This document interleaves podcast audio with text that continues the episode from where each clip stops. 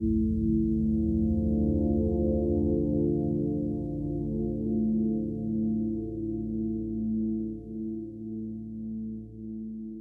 всем, сегодня 29 июня 2013 года. С нами, как всегда, Эдуард из Германии. Эдуард, привет. Привет, привет, сын. А с нами также Антон из Израиля, привет. Всем привет. И Виталий из Украины. Виталий, привет. Привет всем. Ну и также я, Антон, тоже Антон. Сегодня мы будем с вами разговаривать про OS X 10.9, о том, что нам показали, какие изменения произошли в SDK. Начнем, наверное, с новой технологии. Виталий, подхватишь ее? О какой технологии говоришь? AppNap, которая? А, ну, значит, что эта технология нам предоставляет сначала как юзерам. Для юзеров это возможность более эффективно использовать батарею своего там ноутбука. Для десктопных систем не думаю, что сильно используется. Также сюда входит повышение производительности – путем отправления не совсем нужных сейчас процессов в бэкграунд. Как эта система работает? Сейчас она реализована чем-то похоже на iOS, то есть, если application сейчас находится в бэкграунде или все его окна не видны, скажем, накрыты другим а, каким-то application, также используются еще дополнительные алгоритмы эвристические у системы, которые позволяют узнать, насколько сейчас а, необходимо использование этой программы. Тогда программа переключается в background thread, она получает низкий приоритет, то есть не то, что полностью выгружается, меньше процессорного времени дается. В принципе, механизм очень похож на iOS. Я еще хотел добавить, что реализация этого процесса то есть не автоматизирована. Насколько я понял из э, Apple сессий, э, нужно производить те же операции в AppDelegate, э, как с мультитаскингом. То есть эта проблема ложится на разработчика. Да, проблема на разработчика ложится в том случае, если ему этот механизм не подходит по умолчанию. То есть у нас появились новые методы у класса NS Process Info, в которых можно задавать блок для выполнения операций, для того, чтобы система точно знала, что сейчас э, нужен большое количество процессорного времени для нашего софта. Из того, что я видел, пока что в 10.9 только Xcode поддерживает эту технологию. Проверить очень легко. Вот те, у кого ноутбуки, э, если нажать на батарейку, внизу под всем списком настроек показываются application ы, которые используют App Nap. Ну и также, в принципе, юзер может выключить это. Прям берешь в Finder находишь application, открываешь инфопанель для app-файла, и там, где вот раньше выключался у нас 64-битный mode, еще одна галочка. Использовать AppNap. Ну смотри, я так понял, что для приложений, которые аудио и видео, вот эти алгоритмы не применяются. То есть они всегда у тебя будут работать. Тут такой вопрос. Это надо пробовать. Из того, что написано в документации, в отличие от iOS, автоматом такой поддержки нету. То есть на iOS, если мы там просто в аудиосессию ставили, что вот играем саунд, а постоянно в фоне нас не вырубали, здесь я такого не увидел.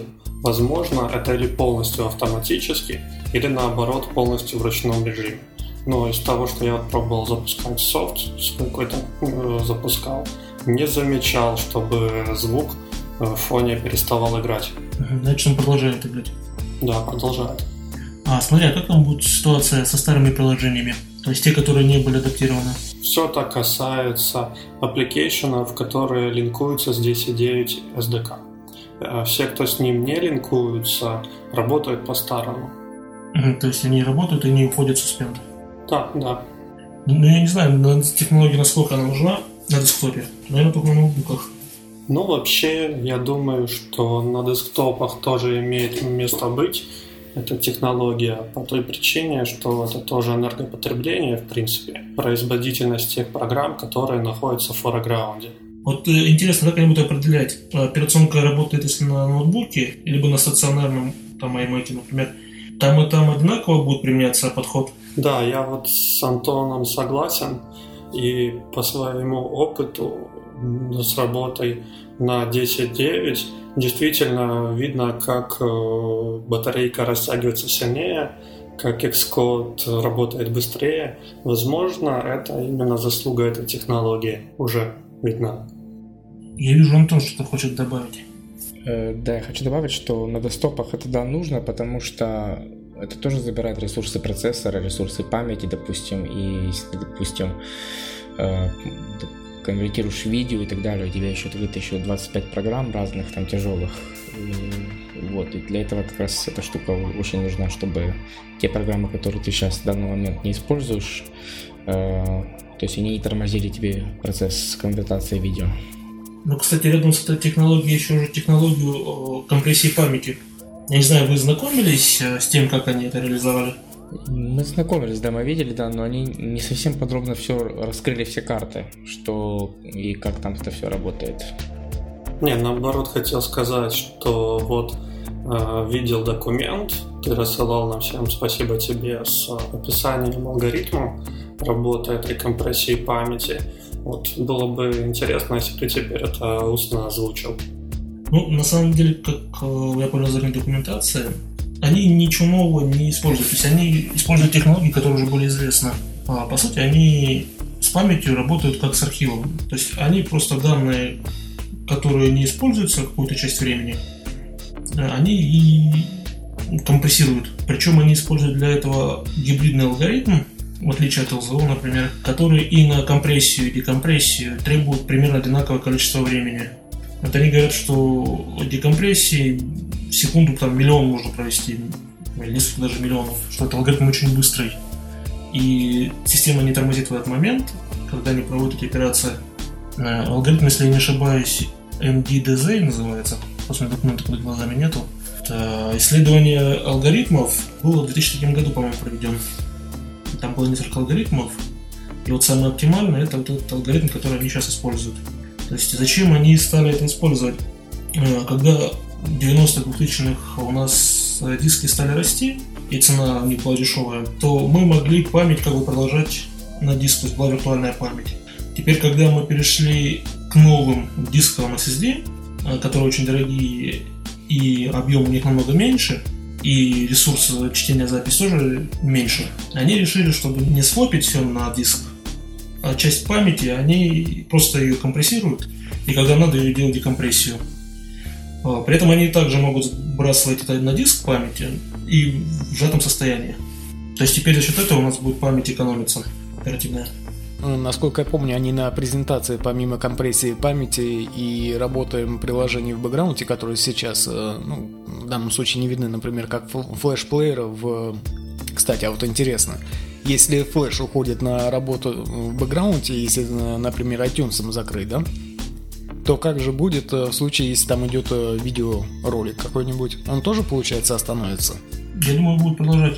Тогда, получается, какой-то должен быть встроенный механизм, который будет определять, э, какой флеш или какой скрипт можно остановить работу, а какой нет? Кстати, интересный вопрос.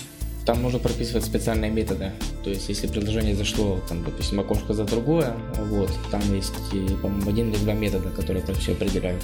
Если так все обобщить, то разработчик должен эти методы включить. То есть э, этот метод он сам определяет, если твое приложение в фоне работает или не в фоне. Ну, когда приложение тут более-менее понятно, но у тебя флеш идет в браузере.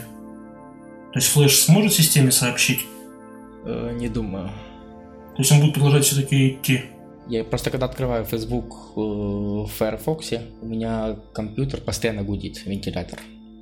Я думаю, знаете, наверное, как это будет сделано? По принципу аудиотуннелей, видеотуннелей, как на iOS-системе. Мы же можем в данном случае аудио кидать в бэкграунд. И здесь, наверное, будет как-то на автомате выработаны основные э, способы взаимодействия с контентом. Наверняка аудио будет оставаться. Ну вот знаешь, Эдуард, Самое интересное, что в документации про это не упоминается. То есть э, упомянуты методы, как сделать выполнение своих каких-то вычислений в фоне, а вот таких вот э, способов довольно простых, как там поставить в плейлист нужный ключ для играния звука в бэкграунде. Такого нет в документации вообще. Ну вот, кстати, сейчас смотрю документацию, и там сказано, что если аудио есть, то он не будет усыплено приложения для того, чтобы оно было усыплено системой, оно не должно быть, э, не должно вещать аудио, иначе оно не попадает под условия. Я знаешь, к чему, собственно, задал вопрос этот? Э, к тому, что вообще они же еще одну систему сделали. Это, по-моему, сделали больше задержку запросов на обработку данных самому процессору. То есть вот те пиды, которые у нас есть в фоне э, процессов, да, они стали реже обращаться, за счет чего уменьшается вот эта вот нагрузка на сам процессор. Если сейчас они хаотично, каждый сам по себе задает запрос на обработку, то они будут как-то более сгруппированы, что ли. Ну, ты хочешь сказать, они в очередь будут ставить? не то что в очередь, а они скопом все будут идти. То есть за какой-то промежуток времени накапливаются эти запросы, запросы и разом выстреливают. Ну, ты этот момент не смотрел, поэтому тут я даже не знаю, что тебе сказать. Ну, если я вот правильно понял, это целый набор улучшений. Например, они ввели такую вещь, у таймера как возможность э, запоздалого срабатывания. То есть, например, когда вы настраиваете таймер, чтобы он срабатывал каждые 10 секунд, вы можете также указать, что вам подходит запоздание там в полсекунды, там в одну десятую секунды. Что-то позволяет э, система, она да, выбирает э, с каким-то своим алгоритмом, как они это называют, эвристический алгоритм, они никаких подробностей не распространяют, система выбирает именно тот момент, когда event придет в ваш application. То есть, я думаю, что весь этот скоп, ну, то есть не только конкретно вот уход в бэкграунд, а вот все эти мелочи, они и позволяют реализовать вот такое вот а, объединение а, какого-то количества вычислений, чтобы потом его отработать на процессоре и все. Так, э, следующее, что нам добавили интересно, это теги все видели на презентации, как в Finder можно документам, папкам присваивать теги. Теперь, по сути, наше приложение также может использовать теги. Мы можем, как разработчики приложения, добавить запрос на добавление, удаление тегов, которые ассоциируются с URL ресурсом. При сохранении документа мы можем запросить у системы показать нам поле для ввода тегов, можем э, задать те теги по умолчанию, которые пользователь потом поправит. Эдуард что-то хочет сказать. Да, я хотел спросить, Антон, а ты не мог э, подробнее бы рассказать, если располагаешь такой информацией э, по поводу тегов? Теперь там получается, что нельзя задавать свои названия у этих тегов. То есть, по сути, теги это и есть цветовое название, да? Если раньше было там синий, красный, это можно было обозвать там, например, важно, второстепенно, то теперь, получается, цвета приобретают в зависимости от тегов. Почему? А ты цвета можешь... Это отдельно у них, я так понял. Но насколько я видел в презентации, у них э, они вводят тег и нажимают на Enter, и автоматически этот тег э, вылакивается в цвет. И вот вопрос, как он определяет этот цвет. Смотри, помнишь, у них раньше, по-моему, были наклейки, цветные лейблы? Да, помню, конечно. Я могу рассказать со стороны девелопмента, как это работает. Это довольно интересно. Первым делом я прочитал What's New, смотрю, добавили теги. Стало интересно, как, в принципе, их применить у себя в коде. Первая, самая интересная вещь, если ничего не хотите делать, тогда просто включаете у Save панели поле, чтобы отображались теги, и как ни странно, эти теги применяются к файлу. Почему? Это очень интересно. Потому что Save панель она вам только возвращает URL на файлик, который вы выбрали, то есть куда сохранять. А сохранение непосредственно уже в вашем коде. Потом начал копаться в доке и нашел, как это все работает. Значит, есть два способа. Первый – это через новый API действительно вручную создаем теги, берем их из сейф панели и сами применяем с помощью API. Если мы этого не сделаем, то Save панель она сама прослушивает изменения в файловой системе, и как только файл сохранится, она применит эти теги на него. Ты не пробовал, ты не применял еще в своих приложениях? У меня нету приложений, которые работают с документами, поэтому я сделал э, тестовое приложение. Просто посмотреть, откуда этот тег возьмется. И действительно, можно вообще, не используя своего кода, автоматом применить теги на документ в Safe панели. Очень удобно. Кстати, вот эти теги, они между устройствами будут синкаться? Хороший вопрос. Например, если я Pages документ создаю, ставлю теги на мобильнике, я их увижу? Хороший вопрос. Пока не знаю, что ответить. Никто не Конечно, не видели. Потому что в iOS SDK, по-моему, ничего про это слова не было. Так, ну это вот, наверное, такие крупные нововведения. Дальше у нас э, есть изменения в фреймворках. А у нас добавили несколько новых фреймворков. PrideKit, фреймворк на написание 2D игр. По сути, это тот же фреймворк, который добавили в iOS 7. И изменений, насколько вот рассказывал Виталий, их вроде нет. Да, Виталий? Да, в принципе, один в один все. Ничего не отличается. И еще раз скажу, что советую всем заинтересованным в разработке игр посмотреть демо-код, который предоставляет Apple. Это проект, который компилится и на iOS, и на десктоп, использует э, этот новый фреймворк и заодно использует Game Controller фреймворк. Там все довольно качественно и очень понятно. Да, также нам добавили MapKit. Насколько я тоже понял, никакой разницы с iOS-версией нету. А, нам добавили Game Controller фреймворк, то есть, скорее всего, появятся внешние джойстики для игр. Добавили фреймворк Media Library. Фреймворк поддерживает доступ к медиа файлам таких программ, как iLife, Aperture, Final Cut Pro, Logic и, по-моему, пользовательской папки видеоизображений, когда приложение работает с инбоксом. А также добавили iTunes Media Library фреймворк. Приложения, которые работают в сэндбоксе, позволяет получать доступ к библиотеке iTunes. И, насколько я понял, это совместимо только с iTunes 11. А, еще нам добавили Media Accessibility, а, доступ к пользовательским настройкам, а, скрытым субтитрам видео, AVKit, по-моему, еще. И некоторые фреймворки объявили устаревшими. Среди них QuickTime, Instant Message, Qt-Kit. Удалены были фреймворки, не фреймворки, а из фреймворка, скорее всего, Server Notification и, по-моему, Message. То есть эти фреймворки больше не поддерживаются. А также нам добавили новый класс NSURL Session. То есть, ну, то же самое, что сделали на iOS 7. В отличие от NSURL класса позволяет э, более тонко контролировать процесс загрузки.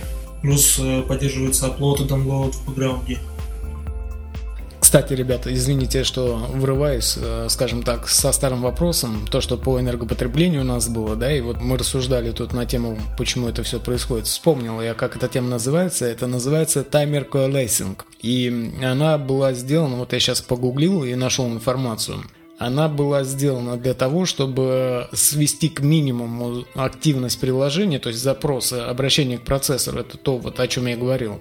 Тем самым не делая настолько энергозатратным работу процессора для батареи. То есть если объединить вот эти все процессы и сделать так, чтобы они пробуждались не, там, допустим, какую-то долю секунды, да, свелось к секунде, к примеру, то вот этот весь набор потоков, который бы за секунду мог происходить, они разом выстреливают. Тем самым позволяет э, свести энергозатрату до 70%, то есть на 72% ниже будет потребление. Ну, кстати, я сейчас вот на ноутбуке поставил себе, я не замечаю больших улучшений энергопотребления. У меня есть, потому что у меня подключен э, внешний монитор. Поэтому если я это все отключу, то у меня, скорее всего, будет вместо 6 часов 8 батарейка держать. Но здесь надо еще учитывать, кто чем в этот момент занимается, потому что все эти технологии не означают, что они в любой ситуации именно отрабатывают такой процент и так далее. То есть, э, грубо говоря, в основном идет расчет из э, среднего потребления компьютера. Это что, веб-странички, какие-нибудь там документы написания там и так далее. То есть расчет из этого конечно, пользователям придется самим контролировать все процессы. Ну, дальше, если возвращаться к фреймворкам, они добавили же возможность синхронизировать keychain с iCloud. Соответственно, у нас есть возможность также по iOS пометить поля, которые мы хотим синхронизировать. То есть это в Security Kit, по-моему, добавили. Ну, давайте я расскажу немножко. Во-первых, э, ну, давайте обговорим тот момент, что из системы ушел QuickTime Movie и Qt-Kit фреймворки, которые в ней были очень длительное время. То есть э, любое, любая программа, которая работала с видео, даже иногда с аудио, она всегда у себя использовала QuickTime. Очень интересно, что теперь это все задеприкейтили. А, значит, что предлагают использовать? Теперь предлагают использовать взамен AV Foundation. То есть это тот фреймворк, который пришел на десктоп из iOS немножко ранее, с 10.7. И вот этот новый фреймворк AVKit, но по сути этот фреймворк состоит из одного класса. Это View, которая может отображать видео, ну и все элементы управления этим видео. Это вот то, что касается обработки видео. Но это такой просто огромный шаг. Есть очень большое количество софта, которое использует QuickTime. Интересно, как будет происходить переход, потому что весь этот API, он такой довольно устаревший был, очень похож на Горбон, так что, думаю, это очень большое количество работы для разработчиков, которым надо поддерживать новые фичи системы, переходить на новый фреймворк. Это то, что касается видео. Также очень интересный подход, что если посмотреть ну, уже детально по изменениям в методах у многих классов из AppKit, очень многие классы теперь стали с RedSafe и очень многие методы стали с RedSafe. Просто поголовно так читаешь, и написано теперь этот метод с RedSafe, теперь этот метод с RedSafe. То есть э, теперь поддерживать многопоточность будет куда проще. Виталий, а ты не проверял сегодня на своем компьютере, на ноутбуке? У тебя же Maverick стоит сейчас? Прямо сейчас у меня две системы. Сейчас я нахожусь под 10.8. А никто из вас, у кого на ноутбуке не стоит, у тебя, Антон, и у тебя, Антон, а, не пробовали нажимать на кнопку Power на ноутбуке, и что при этом делает ноутбук? Нет, не пробовал. У меня стоит Maverick сейчас. Э, честно говоря, не пробовали, но сейчас я не буду это делать, потому что по понятным причинам. Дело в том, что я у себя попробовал. У меня получилось так, что ноутбук переходит в спячку. То есть он не выдает привычного нам меню, где мы можем перезагрузить, выключить там и так далее. Надо посмотреть, я не видел еще этого. И изменить эти настройки я тоже в системе не нашел где. Ну, может быть, баг просто. Да, скорее всего, наверное, в релизной версии этого не будет, но я был крайне удивлен, потому что машинально потянулся нажать на эту кнопку, чтобы перезагрузить, и столкнулся вот с такой вот темой. Да по-любому баг. Тут еще много чего не работает, например, э, во второй бете э, Mavericks пока не получилось запустить у меня кейчейн. В первой получилось, а во второй после ввода пароля я получаю белое окошко, аутентификации и все висит как бы. На второй бете? На второй бете, да. Не знаю, у меня вот работает, кстати, на тех устройствах. Нет, у меня на айфоне все в порядке, везде все в порядке, а вот кейчейны не смог зарегистрировать у себя на Mavericks. А ты первоначально где регал? На телефоне? Да. Там же подтверждение может быть. Вернее, нужно будет подтверждение. Ну, во-первых, ты должен ввести пароль э, в любом случае на любом устройстве. Вот, а потом у тебя запрашивают, э, где ты хочешь подтвердить, или смс или с помощью другого устройства. У тебя не, не так, не так? Да, или тебе приходит смс с кодом, или э, ты заходишь в keychain настройки с любого устройства, где у тебя есть keychain, и у тебя запрашивают, можно ли авторить устройство. Ну, у тебя с помощью другого устройства подтверждал, все работает. Ну, у меня просто подвисло все на белом окошке. То есть ты вводишь пароль, и он у тебя потом висит. Вот бета чего-то хотел. Ну да. А, нам еще, кстати, также, как в iOS 7, добавили новый класс URL Component, по-моему.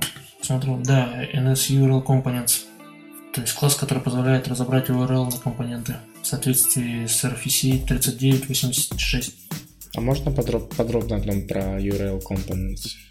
Э, ты когда имеешь URL, да, тебе надо туда выдернуть, например, файл, домен, якоря какие-нибудь, аргументы.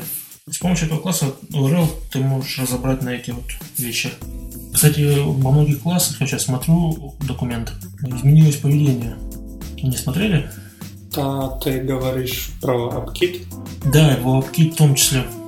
Да, очень много изменений. Это визуальная часть коки для десктопа а, и очень интересное нововведение. Первое, что самое интересное, после перехода с iOS на десктоп замечаешь, как тормозит скроллинг. И вот в 10.9 они ввели технологию, похожую на ios то есть вот этот вот луп, который крутит э, скроллинг, он теперь вызывается в background thread. Кроме того, как они это реализовали? Apple теперь при отрисовке контента внутри ScrollView запрашивает размер ректа намного больше, чем сейчас видит пользователь, для того, чтобы немножко прорисовать его наперед. В принципе, это все работает, ничего не надо делать, никаких изменений. Единственное, чтобы проверить, правильно ли будет работать это у вас, надо посмотреть документацию, проверить, что не переписаны важные методы для этого. Там действительно такой большой список, скажем, на экран, что может э, помешать такой работе для скролл-вьюхи. Ну, это если касательно скролл-вьюхи, то это все а, Еще очень интересная вещь, это добавился новый контрол, который называется Stack View. Это первый контрол, который я вообще заметил в коде, который работает только с layout менеджером, то есть авторизайзинг маски там в принципе не подойдут, потому что работа этого контрола зависит от layout менеджера. Как он работает? Представим себе такой стек вьюшек, одна на другой лежит или они рядом лежат, и благодаря настройкам своей, своих э, для автолайаута при изменении ширины этого контрола какие-то из них могут сжиматься, какие-то могут выбрасываться, заезжать друг по другу. Все это абсолютно работает на уровне layout менеджера. Ребята, никто не смотрел сессию Bring Your iOS Apps to OS X? Ну, я, в принципе, не то что смотрел сессию, я полистал PDF-ку э, с описанием этой всей сессии, то есть все слайды посмотрел. В принципе, о чем эта сессия? Она о том, насколько похожа Coca Touch и Coca, AppKit точнее, UIKit AppKit сравнивается. В принципе, немножко рассказывается про механизм контролов. Э, ну, скажем так, какой-то объем информации есть, но, конечно, очень много еще нужно информации, чтобы взять и написать свой application для десктопа. Все-таки при переходе с iOS. Да, я пробовал написать самое простое приложение и столкнулся со множеством проблем. Ну, все, все по-другому, конечно, все. Построение объектов, описание объектов, свойства объектов, все другое. Никто не замечал, э, или точнее не обращал внимания, как обстоят дела в Mavericks с сэндбоксом. У нас ведь ограничения есть э, при создании приложений, так же как и на iOS. У нас есть ограничения, что может делать программа, что не может. И если ты собираешься свою программу предоставлять в Apple Store, то твоя задача придерживаться этих правил. Поэтому некоторые программы до сих пор не присутствуют в Apple Store, которые нацелены на большую функциональность, чем то, что предоставляется в Apple Store. Ну вот смотри, они, кстати, я тебе говорил же, они вот фреймворки новые добавили, как раз для того, чтобы из сэндбокса работать с медиа-библиотеками, с iTunes библиотеками, еще чем-то. То есть они дают больше возможностей приложениям, которые в сэндбоксе. Я имел в виду со стороны наоборот, урезаний возможностей не произошло никаких? Я не видел документацию ничего про это. А с чего бы им урезать-то? Я думал, что они могут ограничить где-то тебя в целях безопасности или еще что-то, так как у них сэндбоксность для настольных систем-то совсем недавно вступила, поэтому еще не факт, что они должны были сразу ввести только такой список ограничений, его в дальнейшем не расширять. Ну нет, ну что нету. Я думаю, что наоборот они будут добавлять. Я бы наоборот сказал, что теперь намного больше возможностей. То есть тот же доступ к библиотеке iTunes, он, был, он забрашивался довольно жестко. Это надо было при сабмите application, делать исключения, просить доступ именно к библиотеке iTunes. Теперь, вот как сказал Антон, все эти новые фреймворки, они позволяют э, таких запросов не делать именно наоборот, намного больше возможностей, и их намного проще реализовать, чем раньше. Даже без сэндбокса было нетривиально все это пропарсить, собрать все эти файлики. Теперь у нас есть для этого прям фреймворки, которые работают и в сэндбоксе.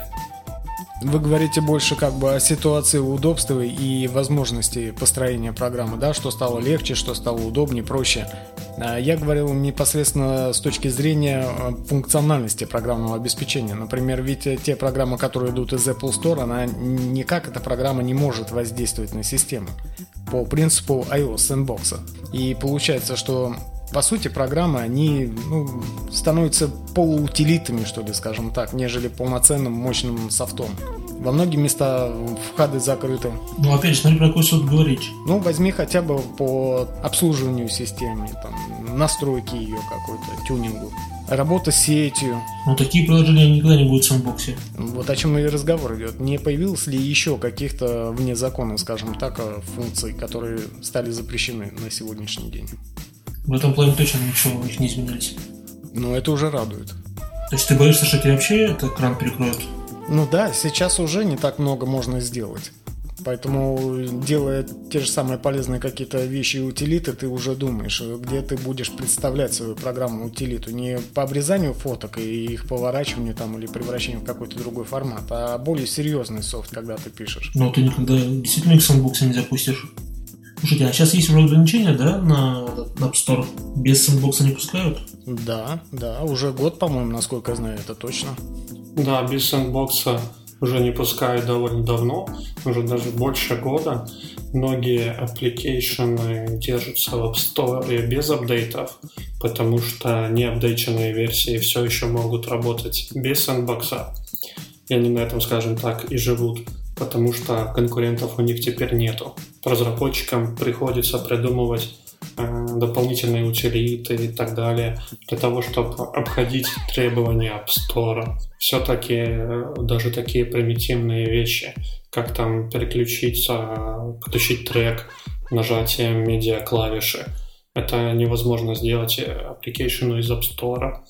Извините, что вклиниваюсь, а вот э, вспомните хотя бы на памяти у всех наверняка есть эти истории, которые были совсем недавно. Первое, это, по-моему, M-Player э, была проблема с понятием sandbox, ну, когда плеер не может выполнять какие-то банальные функции, они там чуть ли не скандал разгорелся на эту тематику, что вот теперь мы вынуждены упростить по функциональности, но все, кто хочет получить типа большую функциональность, это идите к нам на сайт скачивайте. Вот, это первый момент. Второй момент тоже далеко ходить не надо. Проверка орфографии Орфа, две, Орфа как-то там называется наш производитель, который интегрирует дополнительную проверку орфографии при написании. Вот у них то же самое, там они через костыли, через Apple Store скачиваешь, что-то ты там получаешь, потом это должно докачиваться как-то с их сайта, ну, в общем, там сложности какие-то. А в чем вопрос? Это не вопрос, это я как бы хотел напомнить, какими проблемами может обернуться Sandbox, то есть чем он неудобен с точки зрения разработчика. Вроде бы казалось, программу можно многие понашлепать, но с другой стороны, действительно функционального и мощного софта уже становится практически невозможно сделать. Ну, опять же, ты можешь вне App Store распространяться. Ну, это само собой. Я думаю, что на последней э, пресс-конференции Тим Кук сказал, что он, он наоборот хочет открыть больше API для разработчиков, как для iOS и для Mac. Альфред все, наверное, видели? Да, конечно. Вот App Store у него урезанная версия лежит.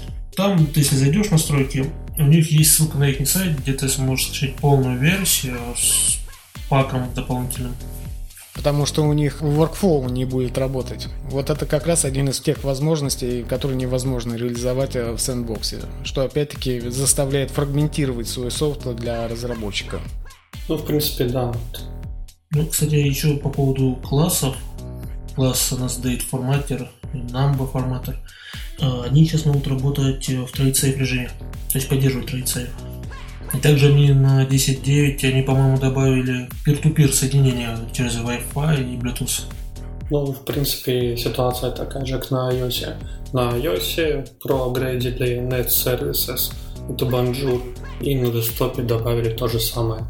Ну, кстати, я так и не смог airdrop перекинуть файлы с Mac на iOS. Кстати, да, у меня тоже не вышло. У них iOS то iOS работает. Только вот вопрос, это временная проблема из-за того, что бета, или в принципе такой функции не будет? Ну, странно, если функции такой не будет. Это очень интересный вопрос. Потому что, например, когда в iOS 7 нажимаешь на режим AirDrop, обязательно включается Bluetooth. Не работает AirDrop без Bluetooth. Как-то вообще наводит на мысль, что они собираются сделать так, чтобы он работал только по Bluetooth. Я буду очень рад, если они ведут с мобильного телефона фотографии, допустим, пересылать на компьютер, потому что я пока сейчас пользуюсь тремя сторонними программами для этого дела. Вот, мне очень удобно. А когда будет как бы все из коробки, будет намного все удобнее. Там Виталий еще хотел добавить и еще какие-то моменты про UI. Да, хотел вот рассказать еще пару вещей. В принципе, будет интересно, наверное, десктопным разработчикам. Первое, оно затрагивает и юзеров в какой-то мере. Э, интересное нововведение. Теперь в Local Notification, который вот выскакивает справа сверху, можно добавить картинку. Я пока еще не пробовал этим заниматься. Интересно, как это будет работать. Второе нововведение связано с отрисовкой view layer. Теперь э, есть возможность э, в вьюшке рисовать все свои сабвьюшки в свой layer. Дело в том, что на десктопе эта технология работает чуть иначе, чем на iOS.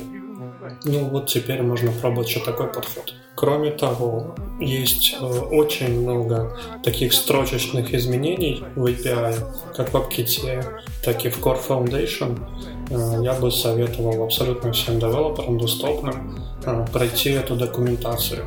Там буквально строй, одной строчкой для каждого класса, но там очень много информации про thread safe методы в уже существующих классах, про изменения, про исправление кучи ошибок, Э, связанных с Key-Value Observing, и с Key-Архивингом. Ну, очень много изменений.